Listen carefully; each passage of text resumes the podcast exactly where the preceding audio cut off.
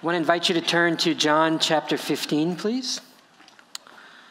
And uh, so good to see everybody this holiday weekend.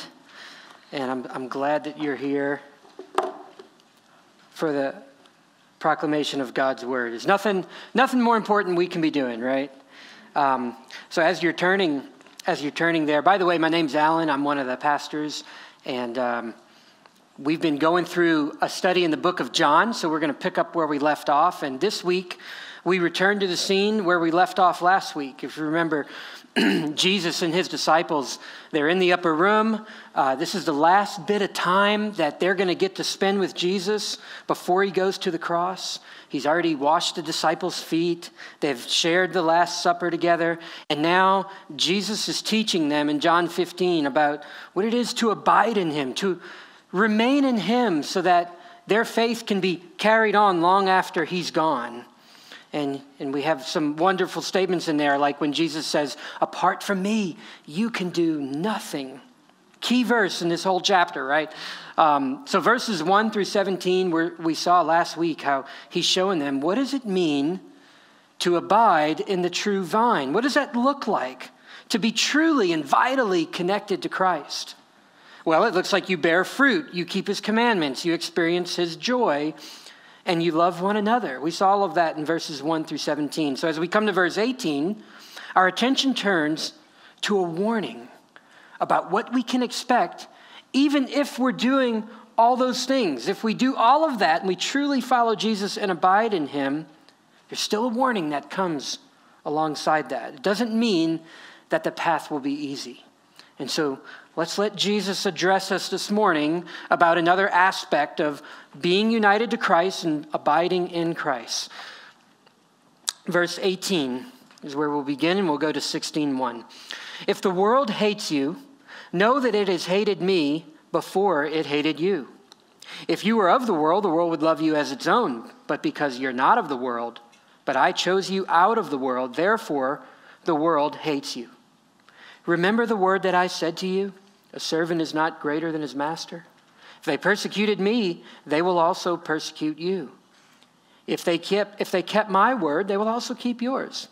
But all these things they will do to you on account of my name, because they do not know him who sent me.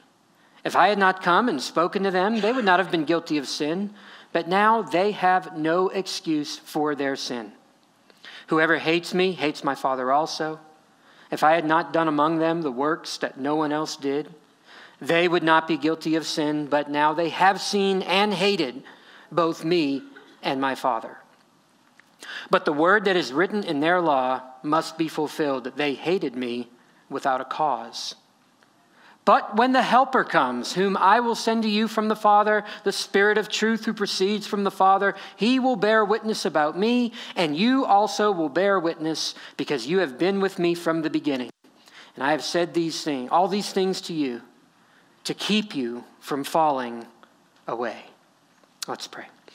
Lord, we pray that we would allow your words this morning to land on us in a way that is sustaining you, you said, you said, you spoke all these things. You told us so that we would not fall away. We don't want to fall away, Lord. We want to be people who endure to the very end, to follow hard after you all the days of our life. We know that it won't be easy. And so we need strength in our weakness, Lord. We need power in our weakness. And we ask you for that this morning. We ask you to pour faith into our hearts in a way that will sustain us and empower us to be more effective witnesses for you, no matter what rejection and opposition may come our way. God, grow our faith, grow our love for you, grow our deep affection and appreciation for the union that we have with you. And we ask you to do this in Jesus' name. Amen. So, again, just try to picture it with me with this scene that we're coming to. Last moments with Jesus. So Judas has already departed. He's off somewhere cutting a deal to sell Jesus. It's just hours away from Jesus' crucifixion. And let's remember, too, the disciples don't have the luxury of knowing how the story ends, right? They don't know that Peter is going to deny him, but eventually will be destroyed. Jesus, yes, is going to die, but he's going to be eventually resurrected. They don't have the stories of the Spirit coming down and being poured out and thousands upon thousands coming to faith. And that the gospel would be unstoppable for the next 2,000 years as it spreads out across the globe. They don't have that information yet, like we do.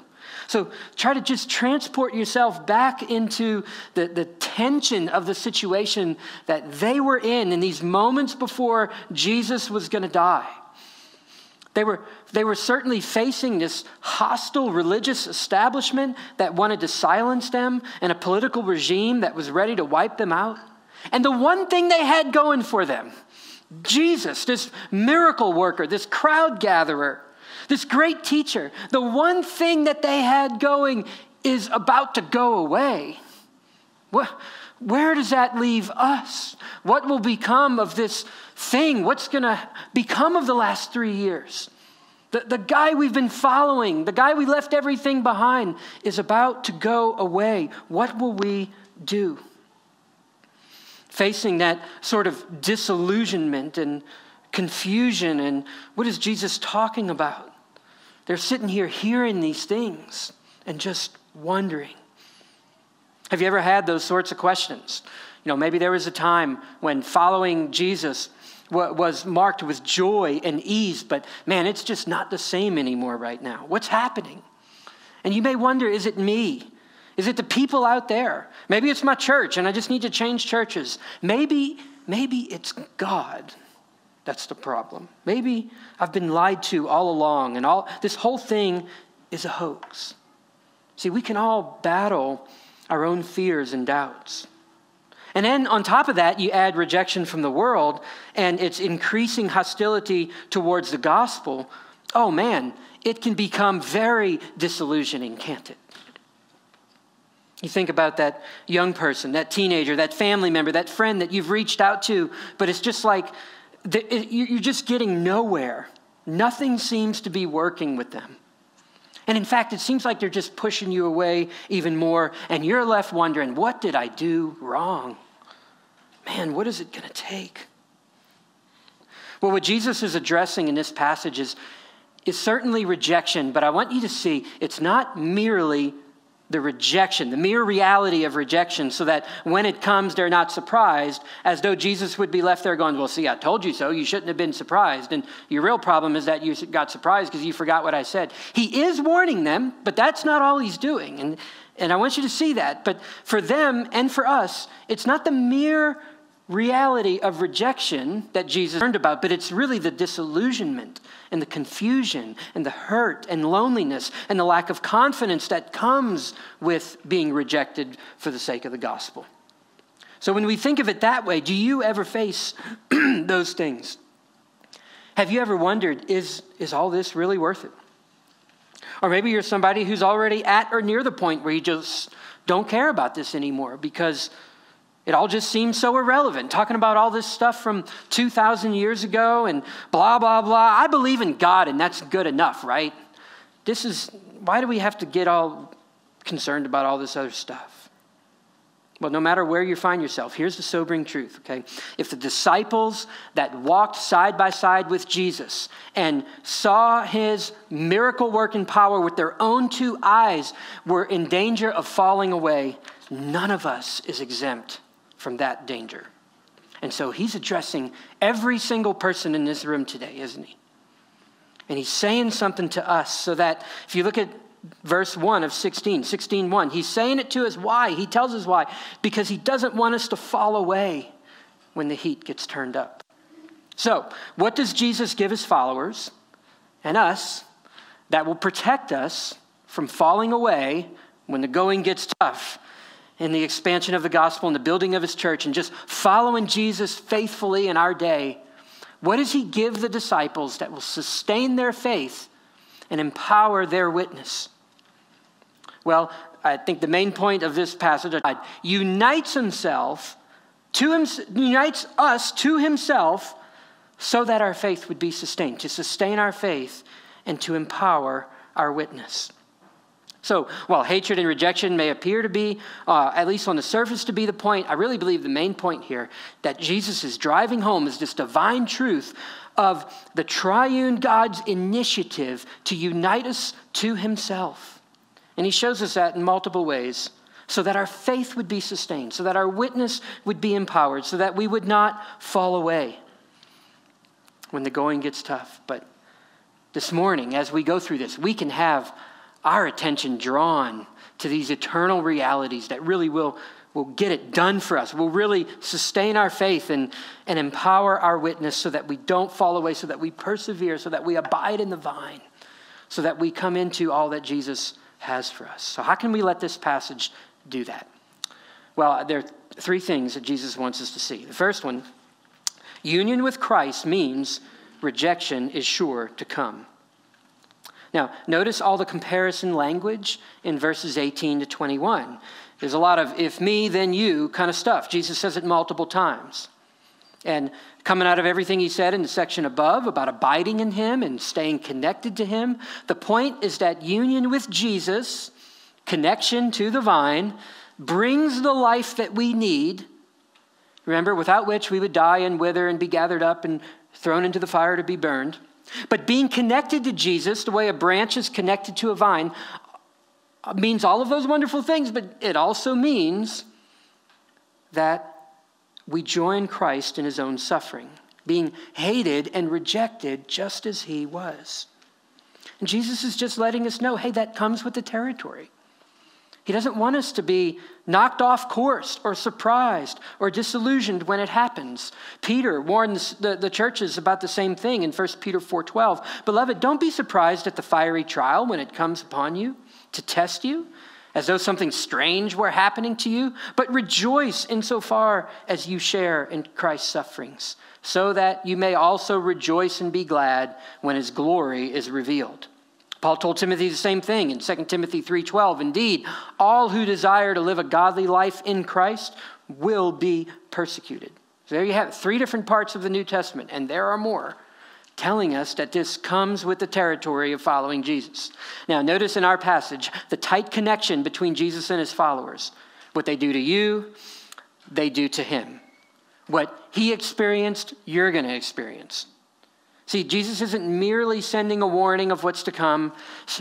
He's really stressing how intimately he's connected to his followers. And this rejection, guys, is part of the Christian life. It's an aspect of the Christian life that, that is included in this idea of being connected to Jesus as a branch is connected to the vine. But being united to Christ is also what's going to sustain our faith in the midst of that rejection. Why? Why? Because Christ has so united us to himself that those who reject you are actually rejecting the Christ who has united you to himself. See, I think this concept of union with Christ is just not something we think about. We, we just want answers and checklists. Tell me what I need to do. And we just need to pause and go, God, help me see the, the mind blowing reality that we have been united to you. Such an important point. I'll never forget the first time this reality really impacted me.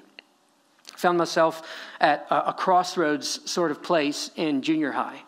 So I came to faith at age 10, but a couple of years into that, just found myself uh, in a circle of friends that they knew me before I became a Christian. They knew what I was like. They knew that now I was not participating in the sins that they were participating in. And of course, like junior hires do, they capitalized on that by making fun of me and teasing me for not entering into the sins that others were doing, for being for, for and being teased for being, you know, a goody two shoes and like, oh, you're better than us. And and no doubt there would have been a lot of self-righteousness in my heart in those days. Still is. Um, but being, being teased and just feeling the pressure of rejection from people because I'm trying to follow Jesus, but feeling the pressure of rejection and, and feeling that at an age when acceptance and rejection are just huge, uh, probably the most important things in life at that age. And I had a decision to make. Who am I going to follow? And I remember being in, in a, actually a, an adult Bible study, and uh, reading through Hebrews 11. So I put this passage here for you. And this just jumped out at me in a, in a life changing way, really. Hebrews 11 24. By faith, Moses, when he was grown up, refused to be called the son of Pharaoh's daughter, choosing rather to be mistreated with the people of God than to enjoy the fleeting pleasures of sin. He considered the reproach of Christ greater wealth than the treasures of Egypt, for he was looking to the reward. This, this image, here Moses is, he had to decide who am I going to be joined to? In the words of John 15, Moses wanted to be had to decide am I going to be joined to the true vine and abide in him, or am I going to stay in Egypt and side with the world and its ways? And what gripped me, what sustained my faith as uh, probably about seventh grade, what sustained my faith about that passage was the raw honesty. You're going to be mistreated as the people of God. That's, that's right there. You know what else is right there? Yes, sin is pleasurable. It is. You know, you, you come to church and you hear how horrible and destructive sin is, and you may be sitting there going, man, I don't know, it feels pretty good to me. I sure like it. No, the Bible acknowledges it. There's, there is a, there's pleasure in sin, but it is a fleeting pleasure. It's a pleasure that ultimately ruins and destroys. It does not sustain. And so this text is honest about that. There is a reproach that comes with following Jesus. What I was feeling and experiencing was a bit of that reproach, wasn't it? But sinful pleasure is fleeting, and even the reproach of Christ is, it says in Hebrews, greater wealth than the treasures and promises and allurements of the world. See, the point is, the real reward comes in following Jesus. That's what Moses saw. That's what Moses was willing to leave behind his cush lifestyle and, and follow Christ into, and to be rejected by those that he once belonged to. Because Union with Christ means we will be rejected like Christ was. Now, you, we all have to stop and say, have I come to a point in my life where I've, I'm willing to forsake those things that I've given my heart and my allegiance to, and I've put my trust in, and I've said, Jesus, I give you my life. I turned from my sins. I put my faith in you and follow you. I, this is what Moses did. This is what Jesus is calling us to. And if you have not done that, let me appeal to you to do that.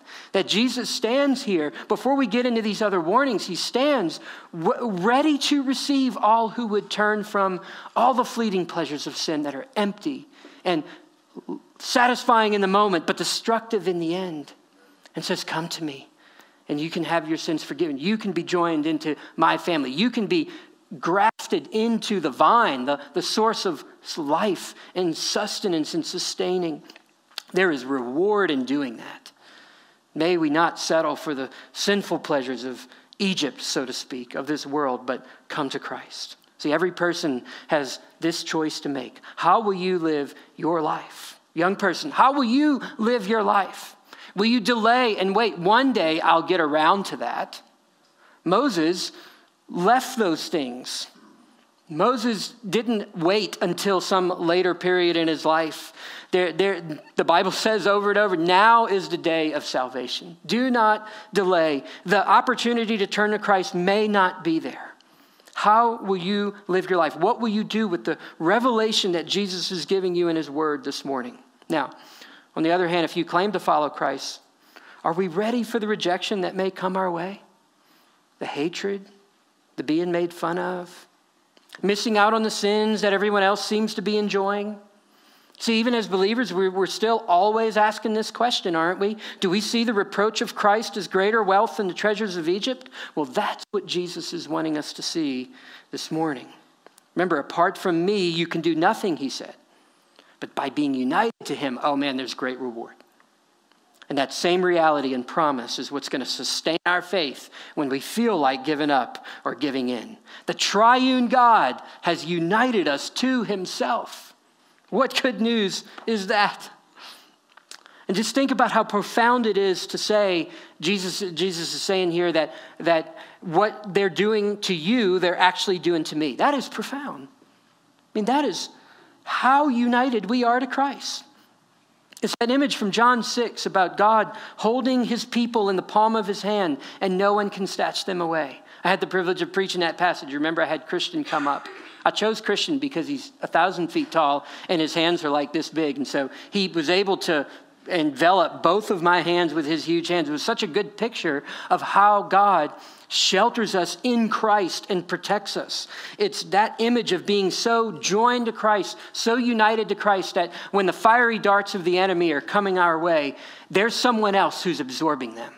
Because of our union with Christ. You belong to Him. Oh, let that sustain your faith when you're tempted to doubt. It's not like there was a crowded theater and Jesus was looking around for a seat and said, Oh, there's one over here. Come and I'll, I'll join you into the, the seat that's over here. And he seats you down somewhere like that. That's not what it is to be included. That's not what it is to find a place in Jesus. He doesn't do it that way. No, you belong to Him. He's united Himself to you. He's not just given you somewhere to sit, He's joined Himself to you. Both images are in the Bible, but the one here is this image of being joined to Christ like a branch is joined to the vine. And so, this reality can sustain us when we're rejected or our message is being ignored. Why? Because it's not about us, is it? We've been united to Christ. He is the true vine, and He absorbs all the rejection that comes our way. Now, how do we know that?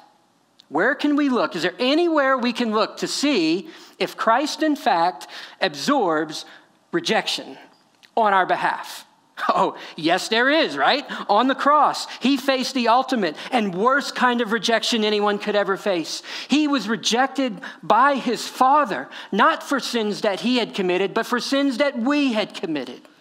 But God, being rich in mercy, sent his Son to take that punishment. He was despised and rejected, right? He was smitten by God, Isaiah 53, so that we would never be. So, yes, he absorbs all the rejection that's aimed at us for following him. He resorbed it on a cosmic and eternal level. And that has implications for the, the horizontal people, sociological, you might say, rejection that comes from following Jesus. The, the worst rejection that we deserved from an almighty, holy God because of our sin, Jesus absorbed in himself. And that, that just puts all other rejections in perspective. Is this good news for you? We, we sing this, right? We're sheltered by his saving grace because Jesus has set us free. And this reality, oh man, let it sustain your faith when you're tempted to give in or give up or get disillusioned. May it change the way we see rejection and gospel setbacks. It certainly can, and it certainly should. Now, Jesus takes it a step further, though, and he shows us that their rejection of him is actually a rejection not just of you and not just of Christ, of the man Jesus, but it's really a rejection of God the Father himself. So he takes it up a notch. Point number two rejection of Christ and his followers is rejection of God the Father. He introduces this idea in verse 21, if you look there with me. Right at the end of verse 21, he says, Because they do not know him who sent me. Now he's referencing the Father. Up to this point, he'd been emphasizing that if they hate you, it's because they hate me. But here, it gets even clearer that it's the real issue is that they hate God the Father. And he repeats that down in verse 23. Whoever hates me hates my Father also. Just as much as belonging to him means belonging to God, hating him means hating God. There's certainly a point to be made here about Jesus' equality with God, but I think the accent is really on the seriousness of rejecting God the Father when you reject Christ and his followers. That type of rejection is very serious. Now, why is he talking about that right now with his disciples. So let's just remember the triune God wants to strengthen and sustain our faith in Christ, and he's doing so right here by warning us of the seriousness and danger of unbelief. Now, I've given you three things about unbelief that I think we can see here from this passage. First, their rejection was in the face of clear, irrefutable evidence. What was the evidence? God's glorious appearing in the person and work of Christ. If you look at verse 22 and verse 24, he makes the point that if he hadn't come and spoken to them and revealed God to them and done miracles among them, they might have an excuse for their unbelief, or at least they would not be guilty of sin. That's what it says. It's a tough phrase, right? But I think what he's getting at there is that they would not be guilty of the sin they are presently guilty of, which is rejecting Christ, even though he's standing right there in front of them, revealing God and proving himself to be the Messiah. They're rejecting Christ, and in so doing, they're rejecting the Father. Now, how is that meant to sustain the disciples' faith and empower their witness?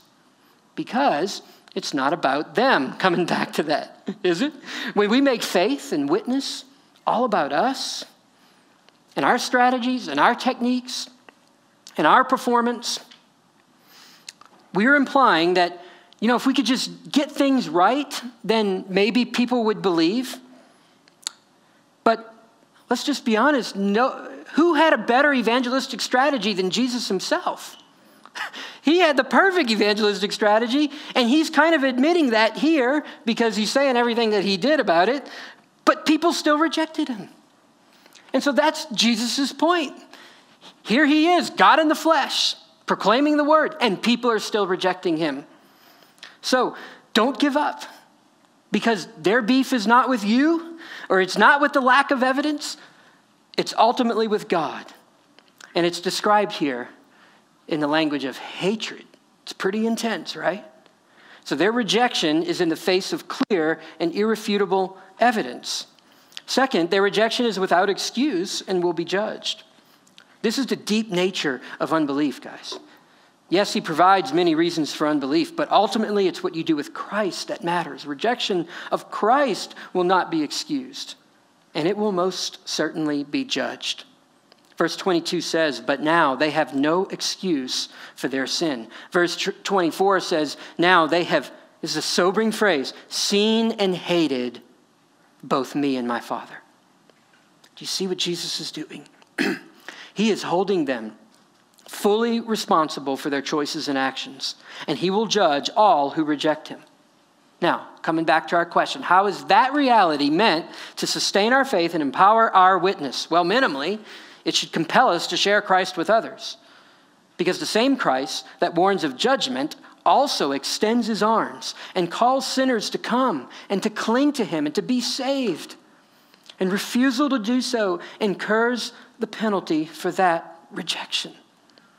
Oh, may it not be said of anyone here that they have seen and hated Christ and his gospel and the Father's loving offer of salvation. Do you realize it's possible to, to both see it and still hate it?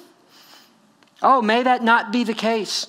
If God is being gracious to you and opening your eyes to see it, may, may you come to him. Come to him. Respond to that revelation and cling to Jesus, lest it turn into hatred in your heart as it did for many. So those who reject the gospel are without excuse, they will be judged.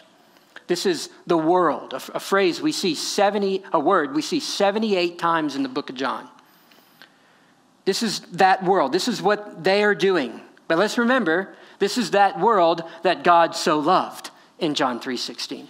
This is that world that he came not to condemn but to save in John 3:17. And let's just remember here in verse 19, this is the world also that you were chosen out of. Do you see it in verse 19? Look at it again. If if uh, my eyes are blurry here. If you were of the world, the world would love you as its own, but you are not of the world because I chose you out of the world. Again, it's, it's reminding his disciples where they came from and what they were rescued out of. Every single Christian at one time was without excuse in their sin, fully deserving of divine judgment until Christ stepped in and saved us. That's why we sing, His mercy is more. Our sins, they are many, but His mercy is more. And it's this world that we've been rescued out of, and it's this world that we're being sent back into with the message of the gospel. And as we do, we should remember the third point God is sovereign over the, their rejection. We're being sent back into a world, and we're being told that they're going to reject it. And even in their rejection, verse 25, God is sovereign. The word that is written in their law must be fulfilled. They hated me without a cause. This is most, most likely a reference to Psalm 69 4, where David is being pursued by his enemies, and he says that they were hating him uh, without cause. But here, Jesus applies that phrase to the world's rejection of him. The fact that he refers to something in their law suggests that he had unbelieving Israel in mind when he says this, but really, by extension, everyone else who hates him without cause as well. So he's making the point that rejection of this greater David was prophesied hundreds of years before Jesus even arrived on the scene. And so he's telling the disciples, don't be surprised that it's happening now because this, is, this was prophesied hundreds of years before. But remember, again, this is not a told you so kind of moment for Jesus. By pointing out the fulfillment of prophecy, he's showing them that God is sovereign to fulfill his promises, including sovereign over man's rejection of him. So, again, how would this fact sustain our faith and empower our witness? Well, Let's think about that. We can trust God in His sovereignty even when our message is rejected. Yes, we're called to faithfully bear witness, but our confidence is in a sovereign God who is sovereign over salvation and sovereign over man's rejection of Him.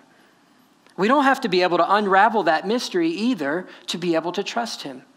So if your mind is spinning and you're like, how are both are true? You don't have to unravel that mystery to trust him because the Bible teaches us that both are true in Scripture, and we cling to that which is clear in Scripture, and we can trust him for the things that are less clear and that remain in the realm of divine mystery. But we must cling to what is clear in Scripture, and this much is clear. It's easy to get hung up on things that we can't adequately explain. But let me suggest to you you want to get hung up on a mystery? Get hung up on how is the fact that a perfect, holy God can unite a sinful person like me to the righteous Christ. That's the mystery we should be preoccupied with. Oh, what an amazing mystery that this grace has come to me. That's one to allow ourselves to be laid low because of the grace and mercy that we've been shown. So, these verses in this section are showing us the sober reality of unbelief, the sober reality of what's going on behind the scenes when you're being persecuted, hated, rejected by the world.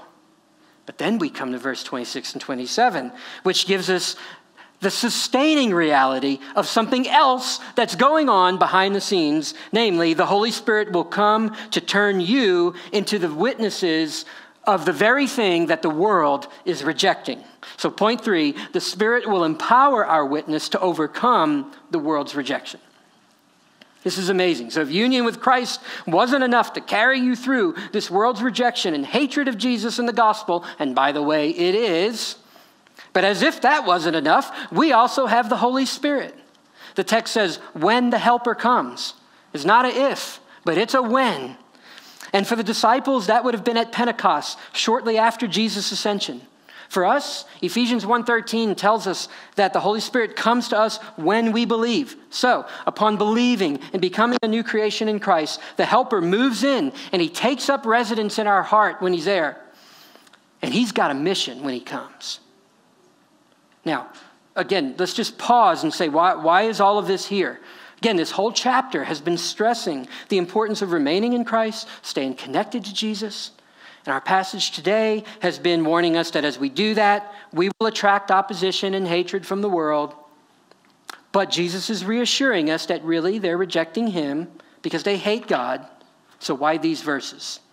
26 and 27. Why? Because Jesus is aware of our tendency to withdraw from the world when it seems that all we're getting is doors slammed in our face. Isn't it easy to give up on people? We might even give up and say, you know, I, am I'm, I'm really just trusting God, but we're really just making an excuse for not reaching out again. We really trust in God because, as the song says, it's trust and obey. So, trusting God is never an excuse for inaction. We don't want to let it become that.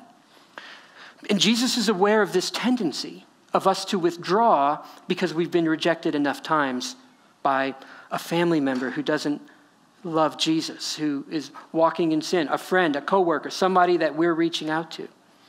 Jesus is very clear that there will be opposition, but he's just as clear that we must not retreat. And he's even sending the Holy Spirit. He brings that to their attention here to help us not do that. One writer says it this way, it's in your notes the world may hate both Jesus and the Father, but the Father has not given up on the world. I love that. After Jesus' departure, he will continue to reach out to the world, using two agents to accomplish his purpose. He will send the Spirit and he will send his disciples. The fact that the disciples have been trusted with this task is the reason why they simply cannot run away from the world that hates them. If you want to summarize 26 and 27, that's it right there. You can't run away from the world that hates you. And I'm sending you the Spirit so that you can run right back into the world that hates you with the message of the gospel. So, the Spirit has a mission, and His aim, His aim, the aim for His mission is the world that hates God. The Spirit's described here as the helper. And it's a Greek word that we sometimes transliterate into English as the paraclete. So we've said that word before. Um, now, I realize that's not a word that's used in everyday speech. But I do think its uniqueness is helpful because the Holy Spirit is unique. And, and we really don't have a word that quite uh, a- adequately captures it. I mean, helper can mean a lot of things, right? You go to a little kid, do you want to be my helper? Like, that's not the kind of helper the Holy Spirit is. So, uh, even that word is limited. What's more important is that we understand who He is and what His function is in our lives. Yes, He's a comforter, but He's not just a comforter. He's not just someone to come alongside you for the journey. He is that. But this word really has an exhortative quality to it. So think Romans 12:1. I appeal to you, brothers, in the mercy of God. I urge you, brethren, uh, in view of the mercy of God. That urge, appeal language is this exact same word, parakaleo. It's the same word. There's an exhortative quality to this idea of the paraclete, of the one who is described here as the Holy Spirit. So he urges us, he commissions us, and yes, he empowers us. So when we're down and discouraged, what is he doing? He's working to lift us up, to send us back out into the fight, and to even go with us. See, he's a helper in that sense. And we're told there that he is also the spirit of truth. Where the world has been duped by these many lies of Satan, the Holy Spirit here is the spirit of truth. He ministers truth and he bears witness to the truth, which is Jesus Christ. He's sent from the Father and proceeds from the Father, we're told. And he's on a mission to bear witness that Jesus is the Christ so that you may believe. Remember John's broader purpose from the whole book that these things have been written so that you might believe. That's what he's doing behind the scenes. And the world's rejection of Christ is no reason for him to slow down, is it? Does he slow down, get weary, give up, give in? No, he doesn't. So why should we? God is at work by the Holy Spirit, testifying to the person of Christ. As we step out in our weakness, in our own discouragement, as we put one step forward in faith, trusting God, know that the power of the triune God is behind our obedience, empowering it to do more than it can ever do on its own more than we can ever do in our own weakness. Now, look at verse 27. And you will also bear witness because you have been with me from the beginning. So, he's doing that primarily through the witness of Christ's own followers. Yes, the Spirit's at work behind the scenes doing all of these things, but the instrument, the way he's getting it done, is through his own followers, like you and me. He was telling his disciples here that they would be those instruments especially since they've been with him physically from the beginning of his ministry. But really, by extension, it is this gospel and this Bible that we bear witness to now. And so when we do, Jesus is assuring us that the Spirit is at work, doing things we can't see and working through us in ways we can't see. He is empowering our witness so that we can face opposition and hatred and persecution in every form, so that our faith and witness would actually endure to the end, so that we don't grow weary in being rejected.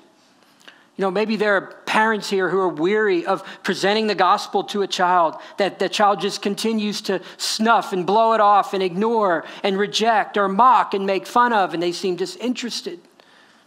Jesus would be showing you right now the helper's with you. Don't give up. He's not giving up, He's not giving in. He's at work accomplishing things that you don't see right now. So keep being faithful, set it before Him. Let love compel you. You're grafted to the vine, you've been united to Christ. He's with you in this. You may stumble over your words and he may ask questions that you can't answer. God is at work. Keep stepping, putting one foot in front of the next, and being faithful to present the gospel because God is at work doing things that we cannot see. He is empowering our witness so that we don't grow weary when we don't get the results that we're hoping. It's not just that He's empowering us, but as we faithfully bear witness to Him, we have this assurance that for some, he will overcome their rejection. No matter how hard they seem or how fierce their rejection of Him is, no hostility is too much for God. There might be a Paul among them who is literally killing Christians and who is rejecting Jesus now. And one day, God will break into his hardness and knock him off his horse and turn him around and use him to build his church. That's the kind of God we serve. There is no rejection and hostility that is too hard for God. And we've got to stand on that. We've got to let that reality sustain our faith and empower our witness. We can pray this way. We can faithfully bear witness this way no matter how weak we feel. And we can trust God to do what only He can do. Now, I want to bring this to a close with a well known story that I'm sure many of you are familiar with, but it, it just bears repeating because it illustrates so well what Jesus is showing us. John Paton. John Paton was a missionary in the late 1800s to the tribal people groups of the New Hebrides in the South Pacific. And he experiences immense suffering and loss uh, from natural causes. But on top of that, the people he was reaching with the gospel were cannibals who hated him and hated his message. So he has that famous line when somebody told him, Don't you realize if you go there, you're going to be eaten by cannibals? And he says, My, my dear brother, when, when I die, I'm going to be eaten by worms. I'm going to be eaten by cannibals. Doesn't make any difference to me. If I'm eaten by worms or by cannibals, my body's going to resurrect in the final day, and it, as fair as yours will. So it doesn't matter. that, that was his perspective. So he, here he is among these cannibal natives who are regularly seeking to kill him and he, he tells us one story where they finally surround him and they, they get him in the middle of the circle and he's on his knees and he's got a buddy with him. And everybody, they've got muskets and they've got spears and they've got rocks and they've got, and they're, he, he's surrounded. And the guys are arguing among themselves. You throw it first. You shoot it first. No, you do it. You do it first. You do it. And nobody can do it. And he's, he's just got a smile on his face because he realizes no one can touch me without God's permission right now. So that's where the famous thing that he said that I realize that I am immortal to my master's work is done. And so he, he has experience after experience with this. One night he was being chased by the natives who wanted to kill him, and he climbs up into a chestnut tree to hide.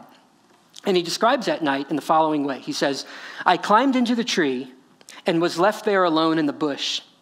The hours I spent there live all before me as if it were but of yesterday. I heard the frequent discharging of muskets and the yells of the savages. Yet I sat there among the branches, as safe as in the arms of Jesus. Never in all my sorrows did my Lord draw nearer to me and speak more soothingly to my soul than when the moonlight flickered among those chestnut trees and the night air played on my throbbing brow as I told all my heart to Jesus. Alone yet not alone. If it be to glorify my God, I would not grudge to spend many nights alone in such a tree, to feel again my Savior's spiritual presence, and to enjoy his consoling fellowship. Do you see how the reality of union with Christ became an experienced reality through the power of the Holy Spirit that enabled him to say, alone, but not alone? Because he was experiencing a reality of union with Christ ex- through the experience of the Holy Spirit manifesting Christ's presence to him. Taking the theological concept of union with Christ and bringing it into his experience. That's what God wants to do for us. And it sustained his faith and it empowered his witness in the face of some of the fiercest opposition imaginable. Now, we might not find ourselves in a chestnut tree running from native cannibals, but what challenges and setbacks are you facing? Where do you feel like you're defeated or your faith is deflated? What battle are you facing that you're just tempted to give up? Oh, the triune God has united you to himself and he's given you his spirit. You have everything you need to not give up. Let these realities sustain your faith and strengthen you in the battle. They will protect you from falling away. Do you feel weak and disillusioned, maybe skeptical? Jesus wants to, you to know something. He wants you to know that if you're trusting in Him and you've placed your faith in Him as your Lord and Savior, the triune God has united you to Himself. And He wants that reality to sustain your faith and empower your witness. So let's see it afresh today, right? Let's be encouraged by this reality. Let's be strengthened by it. Let's cling to it. Jesus told us all these things because He doesn't want us to fall away. That's why he told them all. He wants us, he wants them, he wants us to endure to the end, and he's given us everything we need so that we can. So let's take a moment and look to him. Josh, you can bring the team, and uh, let's close in a song. We're going to take a few moments and just look to him now and say, Lord, I want to bring you my weakness and my failures. It's easy to hear a story like John Paton and go, man, my faith's not that strong. I think John Paton would have admitted that. That's what's so special about that moment in the tree is God's grace showed up in a powerful way that he'd never before experienced. God does that. But let that encourage you that he does that in weakness. God's not looking for the strongest person in the room that he can show up for. Really, he's looking for the weakest person in the room because when we're weak, He's strong. So we can be honest about our weakness. We can come before Him with it, present it to Him, and let Him fill our hearts with the realities that we're learning this morning. This is how we can sustain faith when we're rejected, when we're discouraged, when we're disillusioned. Let's stand together. Lord, we invite you to do this for us. God, we thank you for the reality of union with Christ. We admit it's not something we give much thought to, but our attention has been drawn to it in this section of John's gospel. That you are the true vine. And we want to remain in you. We want to be connected. We want to abide. We want the life that is in you to flow into us, Lord. We ask you to do that, Lord.